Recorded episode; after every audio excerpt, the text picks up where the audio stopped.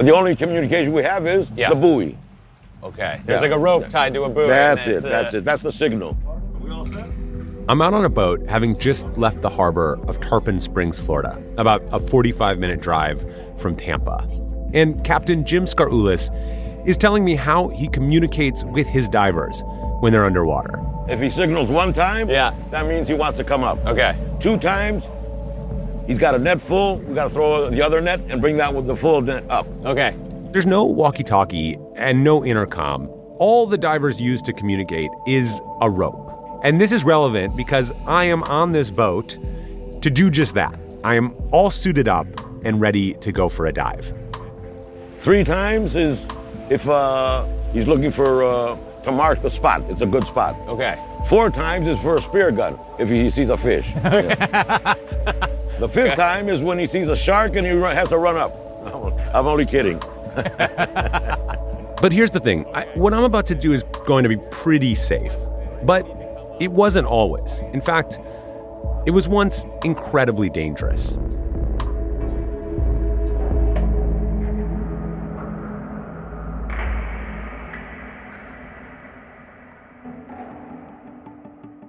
I'm Dylan Thuras, and this is Atlas Obscura, a celebration of the world's strange, incredible, and wondrous places. This Small Town Big Story episode was produced in partnership with Go USA TV. And today, I am going underwater to learn how Tarpon Springs, Florida became known as the sponge capital of the world. That's right, we are going sponge diving. After this.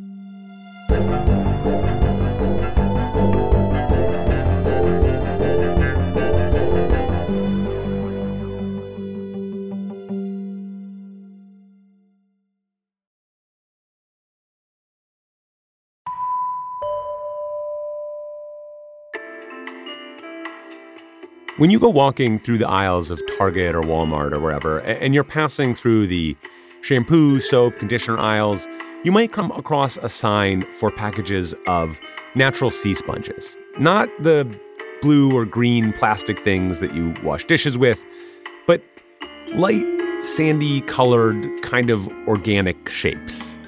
Now, I have to tell you, when you are taking that nice hot shower, lathering up, and using a sea sponge, you are getting very cozy with something's exoskeleton. Because that sea sponge in the ocean uh, is a living creature. The sponge's nooks and crannies hold a kind of gooey invertebrate creature made of jelly. And sponge divers, like Jim Scarulis, collect hundreds of these at a time from the ocean floor.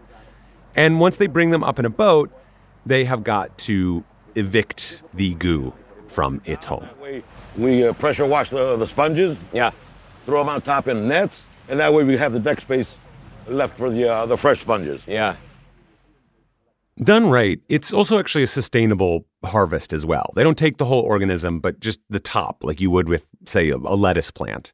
And divers spend up to two weeks out there on the ocean, working to fill the boat before returning to shore. Once they've returned, the sponges are washed out, brought to a warehouse, dried, and eventually sold at market. The sponges are naturally antibacterial. They can last for years. When the sponge is dry, it's kind of firm, but then it's soft in water. People swear by them. And that's partly because this practice of sponge diving and, and washing yourself with natural sponges has been going on for thousands of years. Sea sponges were used all around the house in ancient Greece. They were used to do things like apply paint, clean up spills. For a long time, fishing them out of the water was a, a pretty low tech operation. You would go out on a boat and get a hook on a pole, find some shallow water, and drag the sponge into the boat. Or alternatively, you could just jump in, hold your breath, and bring one up by hand. But in the late 1800s, diving for sponges changed in a pretty big, dramatic, and dangerous way. Two English inventors developed the first diving suits. These are, think of them as kind of proto spacesuits. They are made of canvas and rubber, and they've got that helmet of brass, copper, and glass. You know this suit. It is the kind of Jules Verne under the sea 20,000 leagues kind of suit. But it allowed divers to go deeper and deeper underwater for longer and longer times. And legend has it that a Greek fisherman brought one of these strange new diving suits back to Greece after using it as an employee of a British company in the 1860s. But when he brought this suit back to his home country, it was not exactly embraced by his fellow divers. None of the divers wanted to uh, put on the helmet and go down diving uh, in it. So, to embarrass the, the men, he had his three month pregnant wife uh, put on the suit, go down, and show them, quote, how easy it was. So, uh, that's when the, uh, the whole helmet diving uh, thing started in Greece. That's Nicholas Toth. He's a Tarpon Springs artist who still makes original style dive helmets like those used by early Greek divers. And I spoke with him at his workshop before I went on my dive. It became very controversial um, and was uh, sometimes referred to as Satan's machine uh, and all. There were riots, there were people who wanted law, legislation passed to outlaw uh, diving with a helmet and all because of the, the lack of knowledge. And then lack of knowledge was about the bends. Basically, what happened when divers went very deep and then came up quickly. It made these suits extremely dangerous. Whenever the ships would go out for sponging, and these guys, they would uh, leave the islands of Greece, go off the, uh, the north coast of Africa for six months at a time diving. They would take between 10 and 12 divers with them on these journeys. Uh, most of the time, only half the divers would return and all. So as you can imagine, this was a, you know, a devastating impact on the villages and, you know and their families and all in pursuit of in pursuit of the sponge. Over time, the Greek divers did master the suits and come to understand depressurization. It was still incredibly dangerous, but more manageable. Meanwhile, Tarpon Springs, Florida was building its own sponge fishing industry. And they too saw that there were opportunities out there in the deep water. And so basically back then, they were working with uh, the pole and the hook. Mm-hmm. All right, so they were hooking the sponges. Mm-hmm. When they saw that there were fantastic sponges out in deep water, nobody knew how. Yeah. So that's when they brought the Greeks up. In 1905, a Greek sponge buyer working in Tarpon Springs had an idea he got a rich Philadelphia businessman to give him the money to buy a bunch of diving suits. And then he needed experienced divers to go in those suits. So he brought over 500 sponge divers from Greece to run the boats and equipment in Tarpon Springs, Florida. That's why you have this community here, the Greek community. The Greek community in Tarpon Springs became enmeshed in the town. Greek immigrants opened warehouses where sponges were dried and baled. Greek markets opened as well as Greek restaurants featuring home style food. And just generally, Greek culture permeated every aspect of life in the town. Here, all you're going to find is Nicholas, Yanni, which is John, mm-hmm. uh, Yorgos, which is George. Uh-huh. Yeah. That's why I picked Jim, because it's not that. Uh...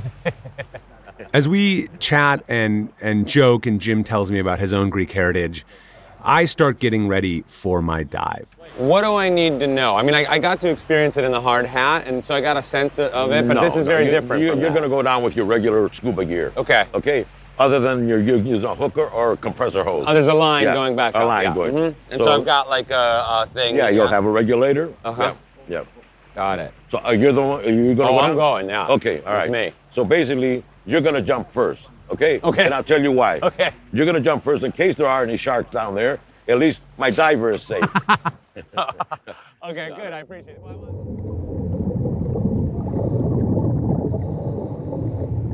Beneath the waves, it is another world. I'm wearing a weighted vest so that I can walk around on the ocean floor.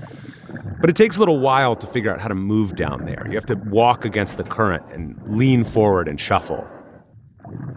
At first, everything is, is clouded with silt kicked up from the seafloor, but by walking around in expanding circles, I can escape particles and enter clear areas. It's filled with all of this life, all these strange creatures growing up from the seabed. And they are all around me. I see them all over, these sponges. I climb back on the boat and I can honestly kind of hardly contain myself. It's wild down there. It is another universe. And you're just walking on the moon. And that's not even the moon because it's filled with life. Like we we managed to fill that bag pretty pretty well. That's a crazy crazy world to be in. This is what Tarpon Springs was built on. That experience. God, to imagine people wow. down there in those old suits walking around and doing this, un- unbelievable. Harvesting sponges is intense.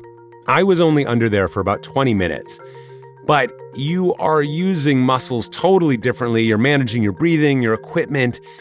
And after 20 minutes, I was pretty exhausted. And the guys who actually do this professionally, they spend hours and hours down there. Jim says that this is one of the reasons it's getting harder to find people who are still interested in doing the work. And unfortunately, it's, uh, it's getting to the point where we may have to start bringing up divers again from, uh, from Greece. Well, a lot of second or third generation kids still respect the craft.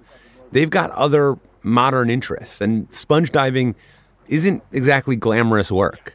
Yeah, it's it's a difficult life. You know, you're out there in the Gulf or wherever you're, you're sponging, and uh, you're stuck out there. It's uh, once you start bringing up the sponges, that's when the hard work uh, uh begins. And yeah. like I say, unfortunately, the kids nowadays they nine o'clock they want to sit on a computer, and by twelve o'clock become millionaires. Yeah. Uh, so it's getting difficult.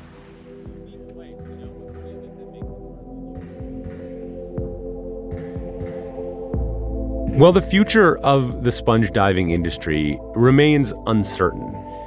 Its impact on Tarpon Springs is unquestionable. It has shaped everything about that community.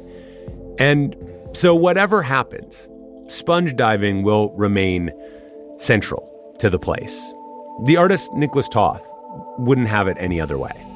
Uh, there's no place in Greece quite like Tarpon. Uh, there's really no place anywhere quite like Tarpon. It's a combination of, of being partly in Greece, in, in the country, and you know, and you're in the U.S. as well. And it's this uh, weird uh, mixture, you know, that seems to work here.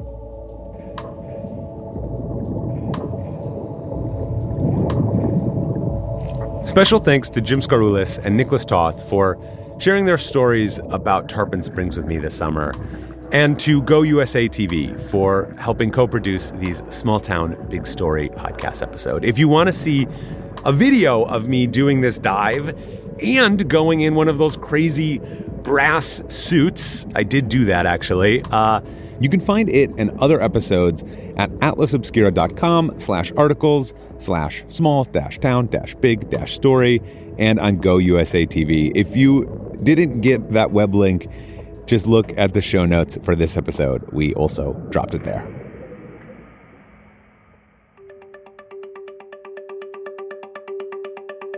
Our podcast is a co production of Atlas Obscura and Witness Docs.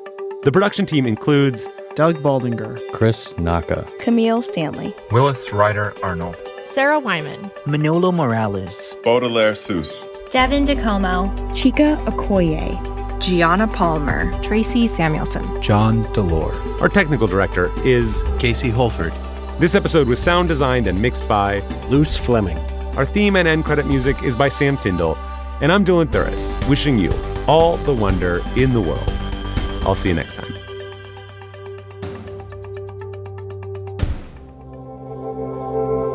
Witness Docs from Stitcher.